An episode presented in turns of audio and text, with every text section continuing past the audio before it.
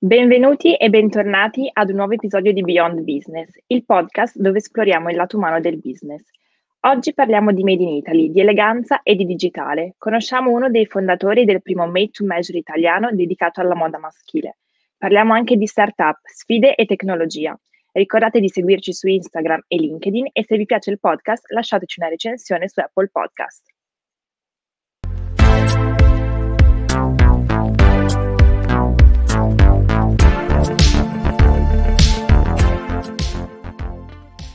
Oggi con noi c'è Riccardo Schiavotto, imprenditore e co-founder di Lanieri, il primo e-commerce di abiti da uomo su misura in Italia. Ciao Riccardo. Ciao, ciao Francesca, ciao a tutti. Grazie per essere qui con noi e benvenuto. La prima domanda che mi piacerebbe farti riguarda la sartorialità, perché solitamente sartorialità e tailor made non vanno tanto d'accordo con digitale, anzi direi che sono proprio due mondi agli antipodi, almeno fino al 2013. Poi tu e Simone Maggi rivoluzionate questo concetto. Quindi ci racconti cos'è Lanieri e come è nata questa idea? Ma allora, eh, intanto vi racconto come è nata. Eh, io e, e, Simone ai tempi stavamo facendo un MBA e avevamo alle spalle entrambi un, uh, un'esperienza in consulenza, quindi con dei, dei, codici di abbigliamento abbastanza rigidi, quindi, rigidi, quindi l'abito, uh, la camicia bianca o azzurrina, la cravatta però di un certo tipo e quindi eravamo consumatori abituali di eh, abbigliamento formale maschile, quindi ognuno di noi aveva i 4-5 abiti e poi di solito in media se ne compravano un paio all'anno con circa 4 camicie, quindi eh, eravamo assidui consumatori di abiti e ci eravamo già accorti, era diciamo sentimento comune che l'esperienza di acquisto fosse sostanzialmente una scocciatura, perché comunque eh, voleva dire perdere, eh, lavorando tutta la settimana, voleva dire andare il sabato o la domenica, magari negli negozi aperti la domenica, perdere una mezza giornata, ehm, spesso non trovare quello che si, che si cerca, perché comunque eh, uno dei grandi temi è eh, che comunque l'uo- l'uomo medio ha due taglie differenti di giacca e pantalone e quindi poi lasciare l'abito in negozio per farlo sistemare e andare a prenderlo dopo circa due settimane. Quindi, e di nuovo perdere magari non mezza giornata, ma un po' meno, però comunque sottrarre ore preziose al, tempo libero durante il fine settimana. E in aggiunta di questo, anche con appunto un assortment limitato e eh, con la difficoltà di trovare già subito le taglie corrette, perché ormai i negozianti non spezzano più gli abiti quindi ti danno una giacca di una taglia e il pantalone dell'altra.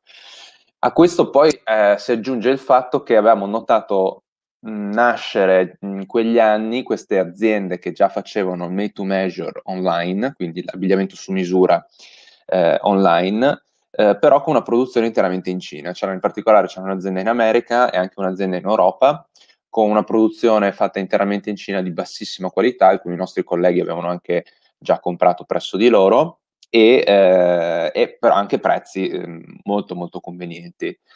E in tutto questo noi ci siamo detti, ma perché nessuno sta facendo l'alternativa Made in Italy?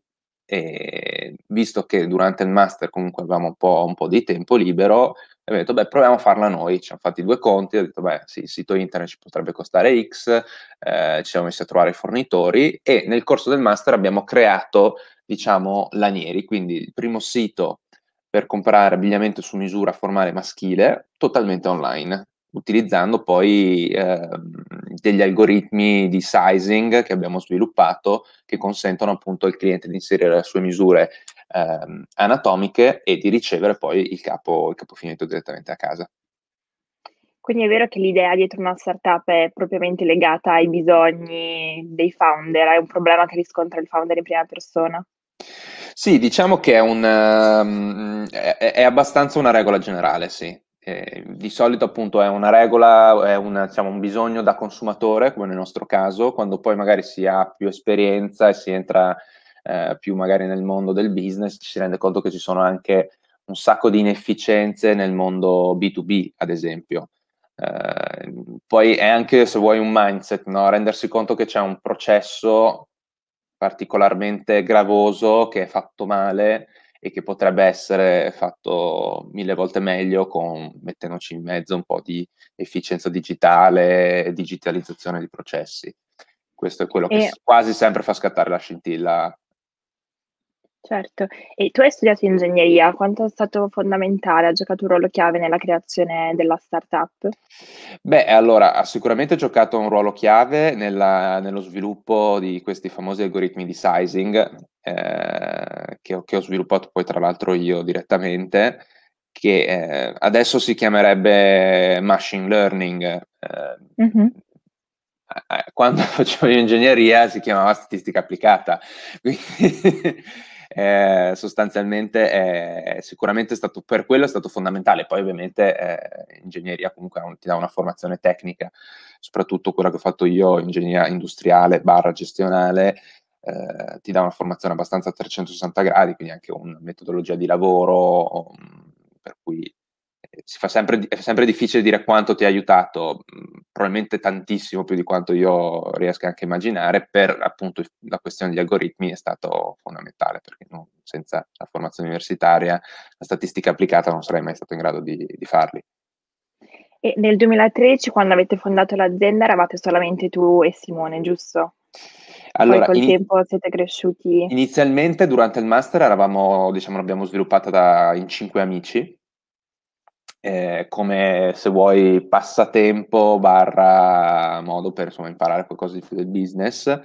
Eh, dopodiché, quando diciamo le cose si sono fatte serie, eh, solo io e Simone siamo entrati full time in, nell'avventura di Ranieri.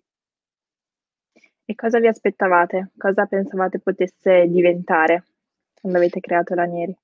Ma allora, quando l'abbiamo creata ai tempi del master non avevamo particolari ambizioni, cioè la nostra idea era quella di, appunto di creare eh, un'azienda a scopo didattico e poi insomma, vedere cosa sarebbe successo. Poi fin da subito um, c'è stato un buon feedback di attenzione, più che a livello di clienti, perché sì, a parte i soliti ovviamente parenti e amici, perché comunque non avevamo budget ulteriore per fare digital marketing, per sponsorizzarci, sponsorizzare il, il nostro sito, eh, anche a livello appunto di eh, attenzione da parte di possibili investitori. E infatti dopo pochissimi mesi abbiamo trovato in questi due lanifici, un gruppo di lanifici biellesi dei, dei, possibili investitori, tra cui anche il lanificio Reda che poi ha recentemente acquisito la società al 100%, che eh, questi lanifici stavano già pensando di,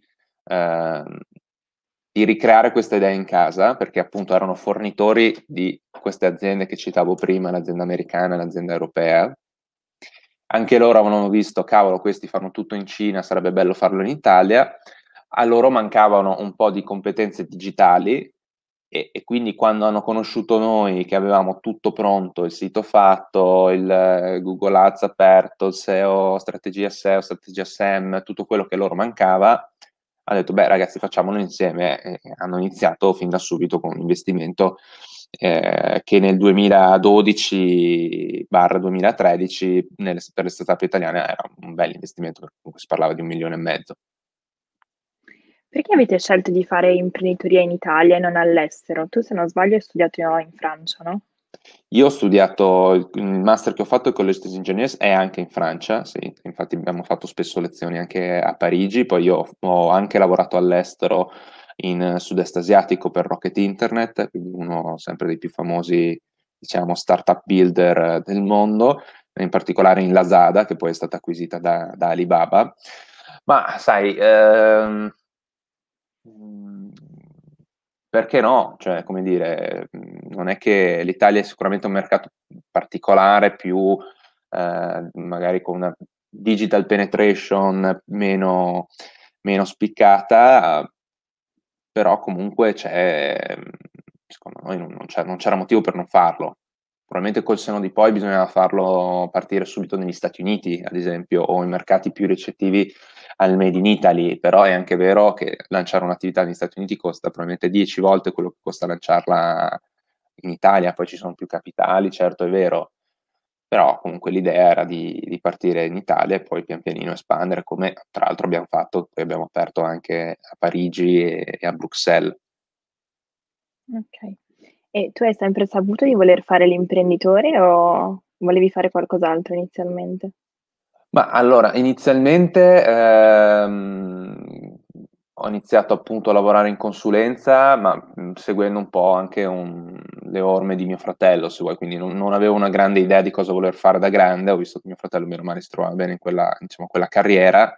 Eh, molti amici poi sono soprattutto ingegneria a Padova, è molto orientato sulle aziende del territorio, quindi molti lavoravano ad esempio in Luxottica, nella parte di logistica, produzione, eh, chi in DeLonghi, quindi bene o male la carriera di, di, di, chi fa ingegneria è comunque orientata in queste strade, diciamo, un po' predeterminate. Um, io durante il master conosco appunto il mondo startup e, e, lì capisco che poteva essere una cosa che poteva diventare il mio, il mio mestiere e, e, infatti poi ho perseguito quel, quella strada lì, tanto più che il master mi è stato um, il master che abbiamo fatto noi con le Engineer prevede anche una sponsorizzazione da parte di aziende presso cui poi si svolgono dei progetti nel corso dell'anno a me mi fu sponsorizzato da uh, una startup in, su cui aveva investito 360 Capital Partners, che è un altro fondo di VC eh, particolarmente attivo in Italia e finito il master poi sono andato a lavorare in, in Rocket Internet perché comunque volevo un'esperienza internazionale. Quindi, ehm, quindi sì, sostanzialmente eh, l'ho scoperto poi qual era la strada che volevo, la volevo intraprendere. Quindi possiamo dire che ci sia stato questo episodio Galeotto che ti ha spinto a fare una carriera di questo tipo, quando poi hai iniziato a lavorare in Rocket. Eh, sì, è stato diciamo questa serie di fattori, quindi l'aver eh, avuto il master sponsorizzato di, da, da, un fondo di venture capital, aver lavorato in una delle loro startup durante il master, aver fondato una startup durante il master, diciamo non con l'idea poi di svilupparla, anche se poi è stato così per fortunatamente ovviamente, e poi anche, anche l'esperienza Rocket Inter mi hanno fatto maturare ovviamente che quella poteva essere una cosa eh, che avrei voluto fare nel, nel corso della vita. E se mi dovessi dire i momenti o il momento, se ce n'è uno in particolare, più difficile da imprenditore? Ma eh, il, il, momento più difficile, allora ce ne sono tanti di momenti difficili. Il momento più difficile è quando prepari tutto, diciamo, è tutto pronto e sei lì che dici bene, adesso chi compra, chi arriva, quando aspetti i primi clienti, no? Quindi quando la cosa inizia a prendere piede che non sai mai eh, il cosiddetto product market fit, no? A un certo punto vai, vai alla resa dei conti, ti confronti col mercato e quello è, è, un momento abbastanza adrenalinico perché tu ci sono mille cose che si può aver fatto meglio, ti, ti perdi mille pensieri, aspetti, poi magari eh, i clienti arrivano anche, magari arrivano lentamente, per cui tu dici, oddio, ma ne arriveranno abbastanza, ma questa cosa crescerà con non dico esploderà, ma con un tasso interessante, tale per cui può diventare un'azienda eh, più strutturata. Eh, que- quello è forse il momento più, più ansiolitico. Poi ce ne sono molti altri, perché poi anche quando apri nuovi mercati, apri nuovi punti vendita, poi noi abbiamo implementato, abbiamo modificato il nostro modello di business da solo e-com- da puro e-commerce a omnichannel tra i, i primi in Europa eh, e tra l'altro siamo stati i primissimi a farlo nel, nella direzione opposta, quindi noi siamo andati dall'e-commerce al fisico, mentre molti vanno dal fisico, ovviamente perché sono player più eh, con insomma, una storia ben più lunga della nostra, quindi molti vanno dal fisico all'e-commerce. Eh, quindi non avevamo neanche eh, lontanamente de- una traccia da seguire, quindi anche quelle sono tutte cose difficoltà, però sicuramente quella principale è quando appunto prepari tutto e dicono, boh, adesso i clienti arrivano, non arrivano. Quindi il pitch anche è una parte un po'... No, ma il, il pitch, eh, il pitch in realtà no, perché poi sì, mm, diciamo, il feedback è anche abbastanza immediato, no? Quando vai da, da, qualcuno, da un possibile investitore fa il pitch, ti dice sì, no, è proprio quando, quando, poi ti ha detto di sì, investi mm-hmm. tutto, prepari tutto, eccetera, dici, boh, e adesso qualcuno compra il prodotto che voglio vendere, quella è la parte più stressante. E ci sono stati degli errori, delle scelte che tornando indietro non rifaresti? Che dici proprio no, se potessi cambiare, tornare indietro, non lo rifarei? Beh, allora anche lì sbagliare fa sicuramente parte del processo, l'importante è non fare errori eh, letali, no? Cioè non, eh, cercare sempre di eh, sperimentare, fare anche cose diverse, l'importante è che se vanno male abbiano un costo, un costo azienda basso, eh, se non irrisorio, e che non mettano a rischio la, la continuità del business. Mm, l'errore forse che abbiamo fatto più grande è stato quello di provare ad aprire in Germania, dove mm-hmm. abbiamo appunto aperto un punto vendita a Monaco di Baviera. Eh, lì, ad esempio, non c'è stato alcun tipo di product market fit.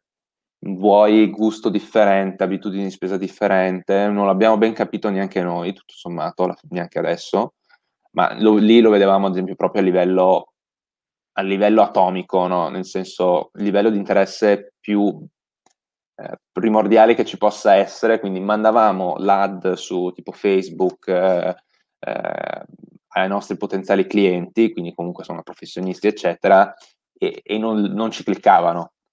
Quindi abbiamo provato a, con un copy fatto in tedesco madrelingua, fatto da un tedesco madrelingua, ma anche esperto di digital marketing, con varie foto, ma non, non c'era proprio verso.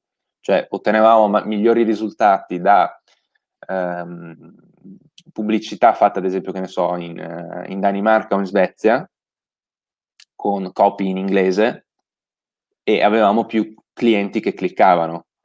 Poi banalmente non, il nostro modello di business prevede sì il negozio, ma anche diciamo, il, uh, il, fatto che per il fatto che c'è un negozio ci siano anche più clienti online e noi avevamo clienti di negozio, clienti di passaggio, quindi modello molto tradizionale con il negozio, il cliente che passa, entra dentro e se vede la merce che gli piace la compra e non era quello che volevamo fare. Quindi unite queste cose, ci resi conto no, in Germania non, non andiamo da nessuna parte, infatti dopo neanche sei mesi abbiamo chiuso. Prima mi dicevi che avete fatto un po' il giro opposto, avete aperto prima online e poi avete aperto dei negozi fisici. Da cosa è stata dettata questa decisione? Ma anche qui eh, è stata dettata da, dai numeri sostanzialmente. Lì ci siamo scontrati un po' con una legge non scritta del, dell'e-commerce, eh, ovvero mh, mm, per prodotti sopra i 150-200 euro, poi dipende da mercato a mercato, dal consumatore al consumatore ovviamente, però meno male le cifre sono queste, esplodono i costi di marketing perché eh, comunque il consumatore quando inizia a spendere cifre consistenti, qualche centinaio di euro, vuole comunque toccare con mano, non si fida, inizia a guardare N rivenditori, capisce qual è il prodotto giusto, quel prezzo giusto che fa per lui e spesso si rivolge appunto sul fisico dove eh, è sempre diciamo sicuro, tranquillo di poter toccare con mano il prodotto. Ovviamente questo non si applica ad esempio ai viaggi aerei, ovviamente, perché insomma il viaggio aereo sai sempre cosa aspettarti. E questo unito anche al fatto che noi non avevamo un brand forte alle spalle, quindi Lanieri era un brand nuovo, quindi nessuno lo conosceva, ma c'era anche un tema di fiducia e ci siamo resi conto fin da subito che i, numeri di marketing non tornavano, quindi il cost per click, il costo di acquisizione del cliente, il, ehm, banalmente anche il, il SEM, eh, cioè, tutte le metriche di marketing non, eh, non tornavano e abbiamo fatto dei tentativi di pop-up store nel 2014, quindi quasi subito, perché noi di fatto siamo partiti ufficialmente con, eh, all'inizio del 2000, fine 2013, inizio 2014 e abbiamo fatto quattro pop-up store a Milano nel 2014, uno a Roma e due a Londra e, e già col primo a Milano ci siamo resi conto, ok, così funziona.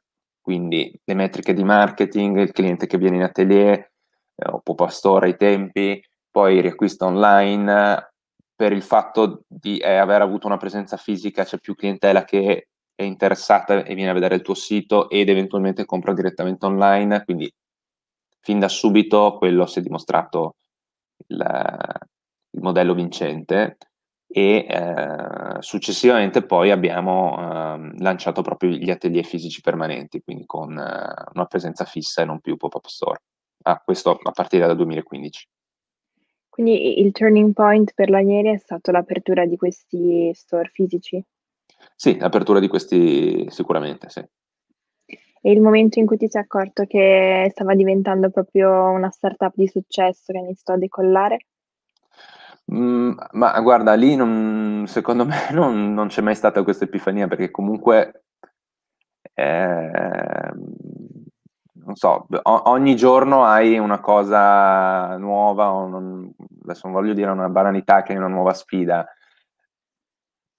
però mm, sì, diciamo che For, forse nel 2016, quindi quando abbiamo aperto tutti i pop-up store, eh, pardon, i negozi permanenti, che eh, se non ricordo male tra il 2015 e il 2016 abbiamo fatto per tre il fatturato, poi ovviamente sempre numeri eh, insomma da, da, da, azienda appena nata, eh, però comunque una crescita notevolissima, allora abbiamo detto sì, ok, così funziona. A maggior ragione. E come dicevi tu, la vita da imprenditore è un po' una montagna russa, è molto adrenalinica, stimolante, però ha anche una serie di difficoltà, di imprevisti da affrontare. Qual è la tua, la tua motivazione di fronte a questi imprevisti? Eh, eh, allora, diciamo che eh, adesso probabilmente eh, il mio approccio, prima ti dico l'approccio agli imprevisti, eh, probabilmente è molto cambiato perché ovviamente ormai si parla di quasi insomma, 4-5 anni fa quando uh, succedono questi eventi, se non anche di più, perché comunque appunto, siamo partiti a fine 2013, inizio 2014, quindi ormai sono 7 anni fa.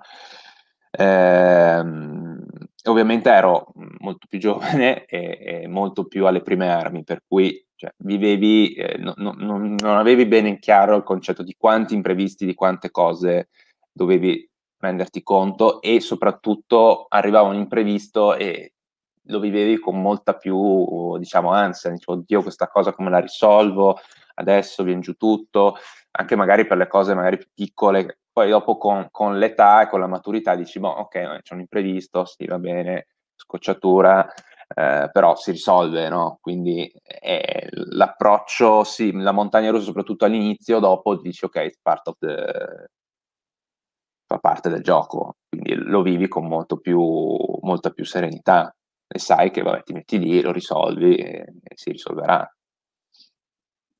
Quindi è proprio cambiata totalmente la tua mentalità, il tuo modo di essere imprenditore. Beh, sai, è, è, diventa un mestiere che si impara, no?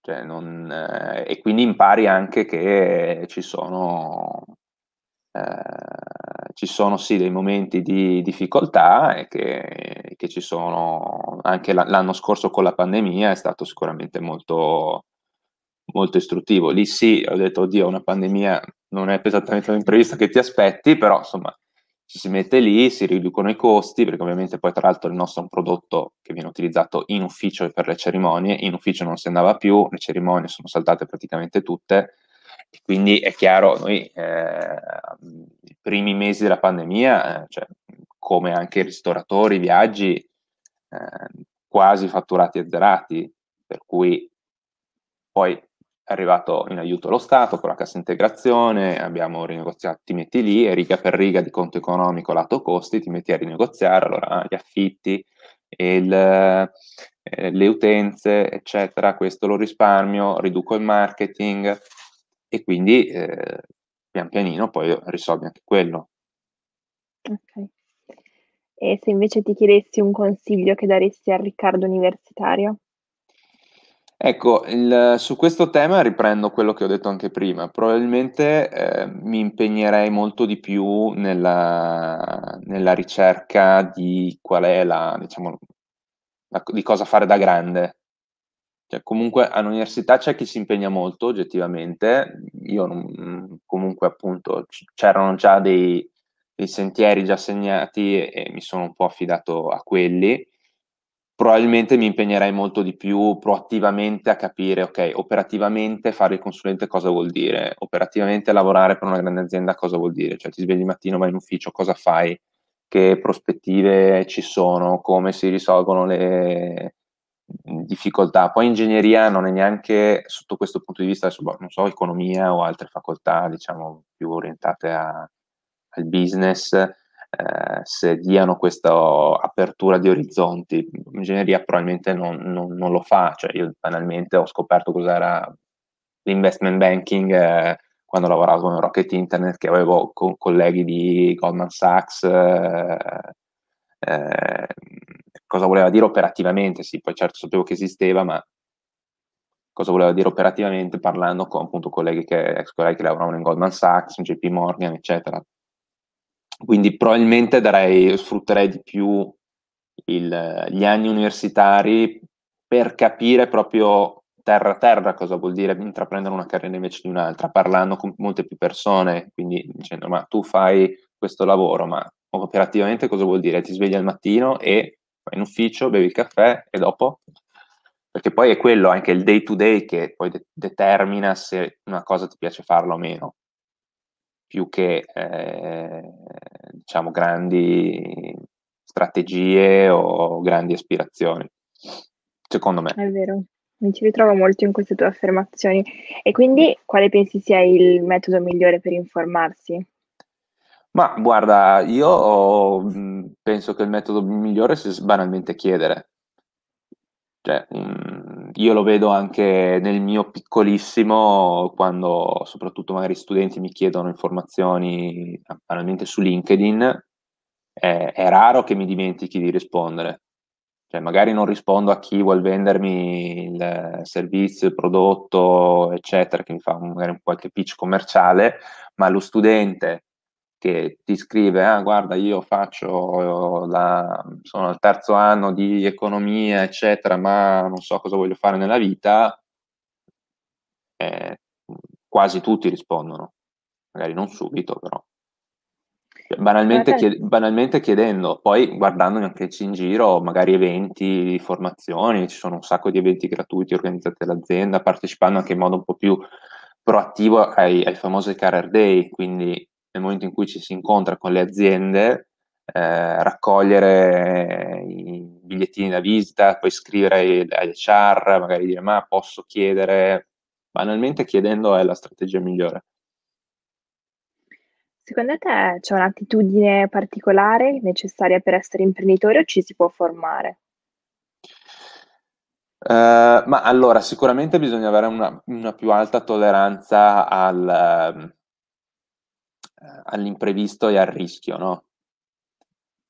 Però dall'altro lato il, il rapporto compensi-benefici è, è probabilmente più alto che una carriera in azienda, che tra l'altro anche quella ha i suoi rischi e i suoi eh, e le sue difficoltà, perché mica tutti poi finiscono per fare il, l'amministratore delegato o il vice president, no? È, anche la, la, diciamo, la, scala gerarchica è estremamente, estremamente viscida, quindi eh, probabilmente la, la carriera in, in, azienda viene percepita come meno rischiosa, secondo me non, ha, non, non è così.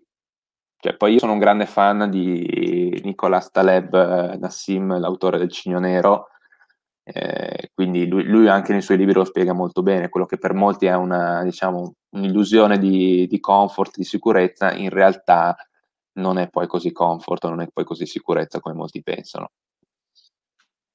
Mm. E visto che siamo in tema di libri, ci sono autori, frasi, immagini che ti hanno, che ti hanno ispirato, che ti hanno particolarmente cambiato, che fanno Eh. parte di te? Ma eh, beh, sicuramente tutte le opere di Taleb, quindi Antifragile, Cigno Nero, eh, Giocati dal caso. Eh, meglio leggerli in italiano perché spesso ha concetti abbastanza difficili. Poi io li ho letti anche in inglese, però ci metti doppio del tempo. Dopo averli letti in italiano, magari. Eh, no, no, li avevo letti in inglese, poi tipo il, eh, il Cigno Nero l'avevo letto in inglese, poi altri ho detto no, vabbè, sai che c'è me li prendo in italiano. eh, sicuramente lui ha una visione del mondo, tra l'altro, anche molto, molto razionale, no? Quindi... Mm-hmm poi, rimanendo in ambito startup, ormai ci sono, se vuoi, 4-5 libri che sono delle letture che non si possono non si possono non fare se si vuole fare questo nella vita. Quindi sono From Zero to One di Peter Thiel, The Hard Things About Hard Things di Horowitz, eh, dell'in startup, Um, sono quei soliti, quando cerchi banalmente libri, startup, sono sempre questi 3-4 titoli che vengono sempre fuori, che ormai è letteratura considerata più o meno standard. Um, non penso serva molto altro, onestamente, sul lato appunto business. Poi libri più in generale sul management ne escono talmente tanti tutti gli anni che uno dice ma spesso in contraddizione uno con l'altro. Quindi... Ma ad esempio Vabbè, recent- intanto... recentemente un bel libro che ho letto è L'investitore intelligente di Benjamin Graham, che è praticamente il, il maestro di Warren Buffett, che di questi tempi, insomma, di incertezza sulle borse, leggere un, un'esperienza quasi secolare sulle borse americane molto interessante. Va bene, intanto mi, me li segno tutti. E un'ultima domanda, quanto è difficile per un, per un imprenditore, diciamo, eh, creare una startup e poi mh, lasciarla andare per poi crearne subito un'altra? Cioè, quindi questa cosa dell'imprenditore seriale, no? Che si sente tanto adesso. Eh, ma lì guarda, eh, penso sia molto personale.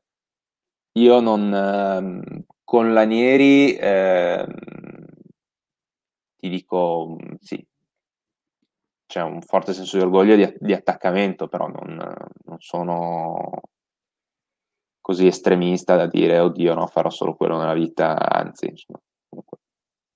però lì è molto molto personale. Va bene.